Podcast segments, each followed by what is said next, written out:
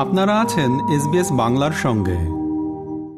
মণিপুরে ঘটনা নিয়ে ইউরোপীয় পার্লামেন্টে গৃহীত প্রস্তাবে ভুল রয়েছে দাবি করে পার্লামেন্টের প্রেসিডেন্ট রবার্ট মেটসোলাকে চিঠি পাঠিয়েছে মাইতেইদের যৌথ মঞ্চ, কোকোমি। তারা বলেছে, গৃহীত প্রস্তাব থেকে সমস্যার মূল কারণ মাদক সন্ত্রাসকেই বাদ দেওয়া দুর্ভাগ্যজনক। কিন্তু সংঘর্ষ চলছে কুকি চীন মাদক সন্ত্রাসবাদী দলের সঙ্গে ভূমিপুত্র মৈতেইদের। কোকমির দাবি ভারতীয় গোয়েন্দাদের রিপোর্ট অনুযায়ী গোটা ঘটনায় দায়ী মাদক মাফিয়ারা উপমহাদেশে বিপুল মাদক সাম্রাজ্য গড়তে সচেষ্ট হয়েছে। তারাই কুকি এলাকার নব্বই শতাংশ পাহাড় এবং জঙ্গলে এক লাখ পঁচিশ হাজার একর জমিতে পপি চাষ করছে। অভিযোগ, কুকিরা মায়ানমার থেকে মণিপুর হয়ে নতুন সোনালী ত্রিভুজ তৈরি করে মাদক তৈরি মজুদ এবং পাচার চক্র চালাচ্ছে। পাহারা দিচ্ছে সশস্ত্র জঙ্গিরা মায়ানমারের অস্থিরতার সুযোগ নিয়ে এই চক্র ভারত মায়ানমার বাংলাদেশের পারস্পরিক সম্প্রীতি নষ্ট করতে চাইছে এই অবস্থায় কেন্দ্রীয় সরকারের সাহায্যে পরিস্থিতি নিয়ন্ত্রণে আনার চেষ্টা হচ্ছে বলে জানিয়েছেন মণিপুরের মুখ্যমন্ত্রী এন বীরেন সিং हम अपने एमएलए लोग मिनिस्टर लोग हर एक कॉन्स्टिट्यूंसी में जा जाके मिल रहा है कि सबको शांति रखने के लिए शांति से काम करना है और लीगली लो की मदद से जो भी करना है लो की थ्रू से करना है सरकार को पूछ रहा है कि जल्दी से जल्दी वो लोग को पकड़ के जो लीगल का जो देना है उसको पनिशमेंट देने के लिए उसी हिसाब में बना कर रहा है ये प्रोटेस्ट এর মধ্যে মণিপুর নিয়ে কেন্দ্রীয় সরকারের বিরুদ্ধে অনাস্থা প্রস্তাব এনেছে ইন্ডিয়া জোট একই বিষয়ে আলাদা করে অনাস্থা প্রস্তাব পেশ করেছে কে চন্দ্রশেখর রায়ের দল, ভারত রাষ্ট্র সমিতিও। লোকসভায় বিরোধীদের ইন্ডিয়া জোটের হয়ে অনাস্থা প্রস্তাব পেশ করেছেন কংগ্রেসের সাংসদ গৌরব গগৈ। বিরোধীদের অনাস্থা প্রস্তাব গ্রহণ করেছেন লোকসভার স্পিকার ওম বিড়লা। কখন এই অনাস্থা প্রস্তাব নিয়ে আলোচনা করা হবে, তার সময় নির্ধারণ করে ঘোষণা করবেন স্পিকার। উল্লেখ্য, বিরোধীরা অনাস্থা প্রস্তাব আনলেও কেন্দ্রীয় সরকারের কোনো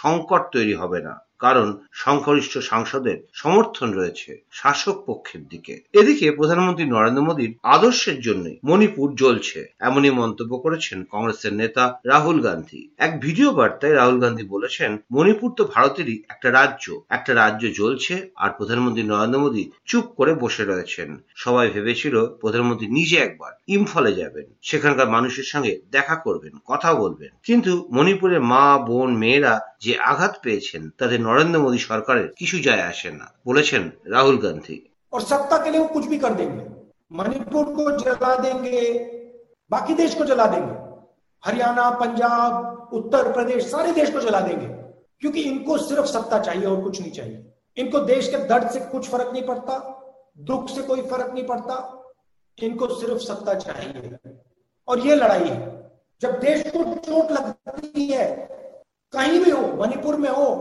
तमिलनाडु में हो जम्मू कश्मीर में हो उत्तर प्रदेश में हो कहीं भी हो जब देश को चोट लगती है देश की किसी नागरिक को चोट लगती है অন্যদিকে অতীতের অন্যায় ঢাকতেই ইউপিএর নাম বদলে ইন্ডিয়া জোট রেখেছে বিরোধী দলগুলো এমনই মন্তব্য করেছেন প্রধানমন্ত্রী নরেন্দ্র মোদী। রাজস্থানে এক সভায় প্রধানমন্ত্রী বলেছেন, দরিদ্র মানুষদের সঙ্গে অতীতে যে অন্যায় অবিচার করেছে, তা ঢাকতেই কংগ্রেস নেতৃত্বাধীন ইউপিএর থেকে নাম পাল্টে ইন্ডিয়া জোট করা হয়েছে। ইন্ডিয়া নামে জোটকে ঢাল করে নিজেদের পুরনো দুষ্কর্ম ঢাকতে চাইছে বিরোধীরা। পাশাপাশি নাম না করে কংগ্রেসের নেতা রাহুল গান্ধীকে নিশানা করে প্রধানমন্ত্রী বলেছেন, সত্যি যদি তিনি ভারতের জন্য চিন্তিত হতেন, তাহলে বিদেশিদের ভারতের ব্যাপারে হস্তক্ষেপ করতে বলতেন না। জালিয়াতি সংস্থা যেমন সুযোগ বুঝে নাম পাল্টে ফেলে কংগ্রেস এবং তাদের সহযোগীরা সেভাবেই নাম পাল্টে ফেলেছে বলেছেন প্রধানমন্ত্রী নরেন্দ্র মোদী इन दिनों कांग्रेस और उसके सहयोगी दलों ने एक नया पैंतरा चला है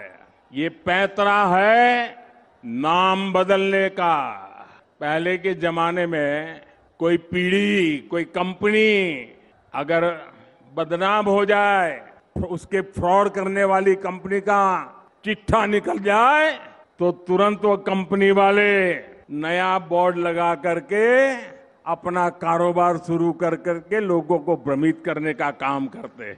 और नाम बदल करके लोगों को मूर्ख बना करके अपना धंधा पानी चलाने की कोशिश करते हैं। कांग्रेस और उसके साथियों की जमात ऐसी फ्रॉड कंपनियों की नकल कर रही है।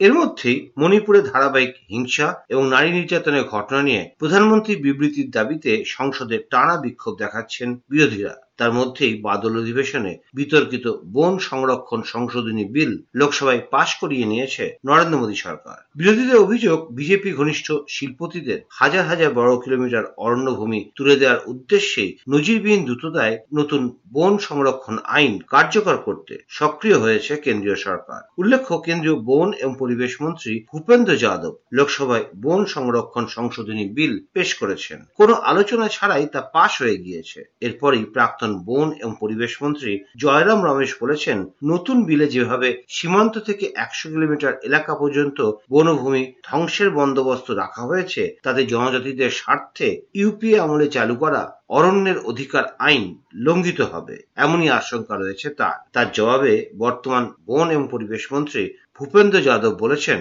हमारे जो एनडीसी के तीन लक्ष्य हमने तय किए हैं विशेष रूप से क्वांटिटेटिव और पाँच क्वालिटेटिव लक्ष्य तय किए हैं। मुझे सदन को यह बताते हुए खुशी है कि तीन में से दो लक्ष्यों को भारत ने समय से नौ साल पहले प्राप्त किया है। जो हमारा तीसरा लक्ष्य है, वो देश के कार्बन शिंग को 2.5 से 3 बिलियन टन तक बढ़ाने का लक्ष्य है। এবার পশ্চিমবঙ্গের খবর। রাজ্যে মেয়াদ উত্তীর্ণ ওষুধকে নতুন লেভেল ছাঁটিয়ে ফের ব্যবহারের অসাধু চক্র চলছে একটা। বিস্ফোরক অভিযোগ করেছেন রাজ্যপাল সিভি আনন্দ বোস। তার অভিযোগ, ওষুধের ওপর নতুন লেবেল লাগিয়ে ফের তা বিক্রির জন্য খোলা বাজারে পাঠানো হচ্ছে। রাজ্যপালের অভিযোগ পশ্চিমবঙ্গের বাজারে ছেয়ে গিয়েছে মেয়াদ উত্তীর্ণ এই ওষুধ। কোটি কোটি টাকার চক্র চলছে আশপাশেই কলকাতা জুড়ে এবং জেলাতেও। সল্টলেকে national institute of pharmaceutical education and রিসার্চের কনভোকেশনে যোগ দিয়ে রাজ্যপাল জানিয়েছেন তার এডিসির মাধ্যমে এই সম্পর্কে একটা ইমেল পেয়েছেন তিনি। Is that complaint received the Rajbhavan is that medicines have to expiry date are collected, relabeled, and sent back to the market. That is becoming a racket. That is the message received. We'll certainly inquire into it and establish the veracity and take action. একই সঙ্গে এই ঘটনার জরুরি ভিত্তিতে তদন্তের আশ্বাস দিয়েছেন রাজ্যপাল সিভি আনন্দ বোস। তার কথায় এর সঙ্গে মানুষের জীবন জড়িয়ে রয়েছে। অভিযোগ সত্যি হলে দোষীদের ফাঁসি দেওয়া উচিত। এরপরই রাজ্যপাল, রাজ্য সরকার বা মুখ্যমন্ত্রী মমতা বন্দ্যোপাধ্যায়কে না জানিয়ে প্রকাশ্যে বিষয়টি নিয়ে কেন মুখ খুলেছেন তা নিয়ে প্রশ্ন তুলেছেন রাজ্যের নারী এবং শিশু কল্যাণ মন্ত্রী ডাক্তার শশী পাজা। মমতা বন্দ্যোপাধ্যায় রাজ্যের স্বাস্থ্য মন্ত্রীও বটে। সে কথা স্মরণ করিয়ে দিয়ে শশী পাজা বলেছেন, তাকে বললেই তো সমাধান হয়ে যেত। আমার তো মনে হয় এখানে একটা গণতান্ত্রিক ভাবে নির্বাচিত সরকার রয়েছে পশ্চিমবাংলায়। এখানে তিনবারের নির্বাচিত মুখ্যমন্ত্রী রয়েছেন। তিনি নিজে স্বয়ং স্বাস্থ্যমন্ত্রী। তাহলে যদি যে বিষয়টা গুরুত্বপূর্ণ, সেটা তো নিশ্চয় একটা প্রক্রিয়াকরণ আছে। তিনি তো সেটা বলবেন।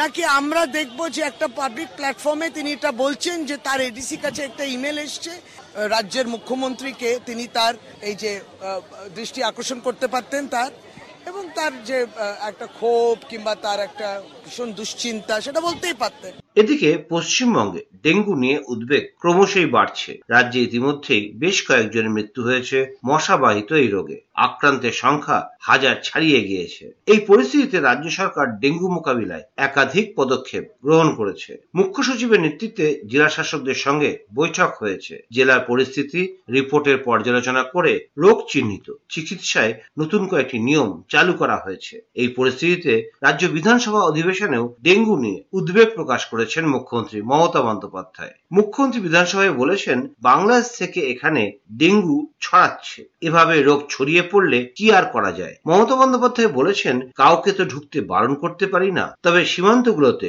নজরদারি বাড়াতে হবে। বাংলাদেশ থেকে কেউ এলে সীমান্তেই প্রয়োজনীয় পরীক্ষা করিয়ে নিতে হবে। আর তারপরই কলকাতার মেয়র ফিরাদ হাকিম বলেছেন, আমরা এর আগেও ওনাদের সাথে মিটিং করেছি। ঢাকার মেয়রের সাথেও মিটিং হয়েছে। মাহমুদ ভাইকে আমি শুভেচ্ছা জানাচ্ছি এবং আমরা মিশেই কাজ করব। তার কারণে ওটা আমাদের বন্ধু দেশ এবং আমাদের ভাষা ওনাদের ভাষা এক। তাই একটা আত্মিক সম্পর্ক আছে। আমরা নিশ্চিতভাবে মিলে কাজ করো। যা হেল্প ওনাদের লাগবে, কলকাতা কর্পোরেশন সবসময় রেডি আছে।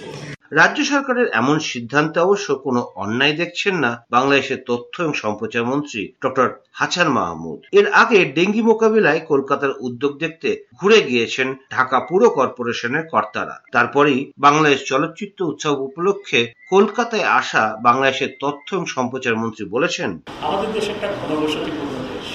প্রতি বর্গ কিলোমিটারে সাড়ে বারোশো মানুষ বসবাস ঢাকা শহর পৃথিবীর সবচেয়ে ঘনবসতিপূর্ণ শহরগুলোর মধ্যে। প্রতি বর্গ কিলোমিটারে কোনো কোনো জায়গায় এক লক্ষ পঞ্চাশ হাজার ষাট হাজার মানুষের বসবাস। এবং ঢাকার গ্রোথটা হয়েছে খুব অল্প সময়ের মধ্যে। সেই জন্য যতই পরিকল্পনা করা হয়েছে, সেই পরিকল্পনা না মেনেই অনেক কিছু হয়ে গেছে। যেই কারণে অনেক কিছু নিয়ন্ত্রণ করা কঠিন আমরা করোনা সঠিকভাবে মোকাবেলা করতে পেরেছি। আমি আশা করব, করছি, আমরা ডেঙ্গুকেও সঠিকভাবে মোকাবেলা করতে এবং ঢাকার মেয়র, উত্তরের মেয়র যে যোগাযোগ করেছে, আপনাদের কলকাতা মেয়রের সাথে, এটি তো ভালো দিক। কলকাতায় আপনারা অনেকটা নিয়ন্ত্রণ করতে পেরেছেন। সেখান থেকে ধারণা নেওয়ার জন্য আমরা সহযোগিতা পাওয়ার লক্ষ্যেই সে যোগাযোগ করেছে। এটি তো দুই দেশের বন্ধুত্বের সম্পর্কে বিচার আর শেষ খবর, জীব বৈচিত্র্য সংরক্ষণে অগ্রভাগে রয়েছে ভারত, এমনটাই জানিয়েছেন প্রধানমন্ত্রী নরেন্দ্র মোদী। জি টোয়েন্টির পরিবেশ এবং স্থায়ী জলবায়ু মন্ত্রী পর্যায়ের এক বৈঠকে ভার্চুয়ালি ভাষণ দিয়েছেন প্রধানমন্ত্রী নরেন্দ্র মোদী। সেখানে তিনি বলেছেন পুনর্নবীকরণযোগ্য শক্তি স্থাপন ক্ষমতার দিক থেকে বিশ্বের শীর্ষ পাঁচ দেশের একটা হচ্ছে ভারত। দু হাজার সত্তর সালের মধ্যে নেট জিরো অর্জনের লক্ষ্য নির্ধারণ করেছে দেশ। জীব বৈচিত্র্য সংরক্ষণ সুরক্ষা এবং সমৃদ্ধ করার জন্য পদক্ষেপ করার ক্ষেত্রে বরাবরই অগ্রভাগে রয়েছে Bharat. We also set a target of attaining net zero by twenty seventy we continue to collaborate with our partners through alliance including International Solar Alliance CDRI and the Leadership Group for Industry Transition প্রধানমন্ত্রী নরেন্দ্র মোদী আরও বলেছেন, দায়িত্বের সঙ্গে সামুদ্রিক সম্পদের ব্যবহার করতে হবে। ভারতের সভাপতিত্বে জি টোয়েন্টি বৈঠকে টেকসই এবং স্থিতিস্থাপক অর্থনীতি গঠনের বিষয়ে বিভিন্ন নীতি নির্ধারিত হচ্ছে। পাশাপাশি প্লাস্টিক দূষণের অবসানের জন্য একটা কার্যকর আন্তর্জাতিক আইনি কাঠামো গঠনের জন্য জি টোয়েন্টি গোষ্ঠীর প্রতি আহ্বান জানিয়েছেন প্রধানমন্ত্রী নরেন্দ্র মোদী। এরকম স্টোরি আরও শুনতে চান। শুনুন Apple podcast Google podcast Spotify কিংবা যেখান থেকেই আপনি আপনার পডকাস্ট সংগ্রহ করেন।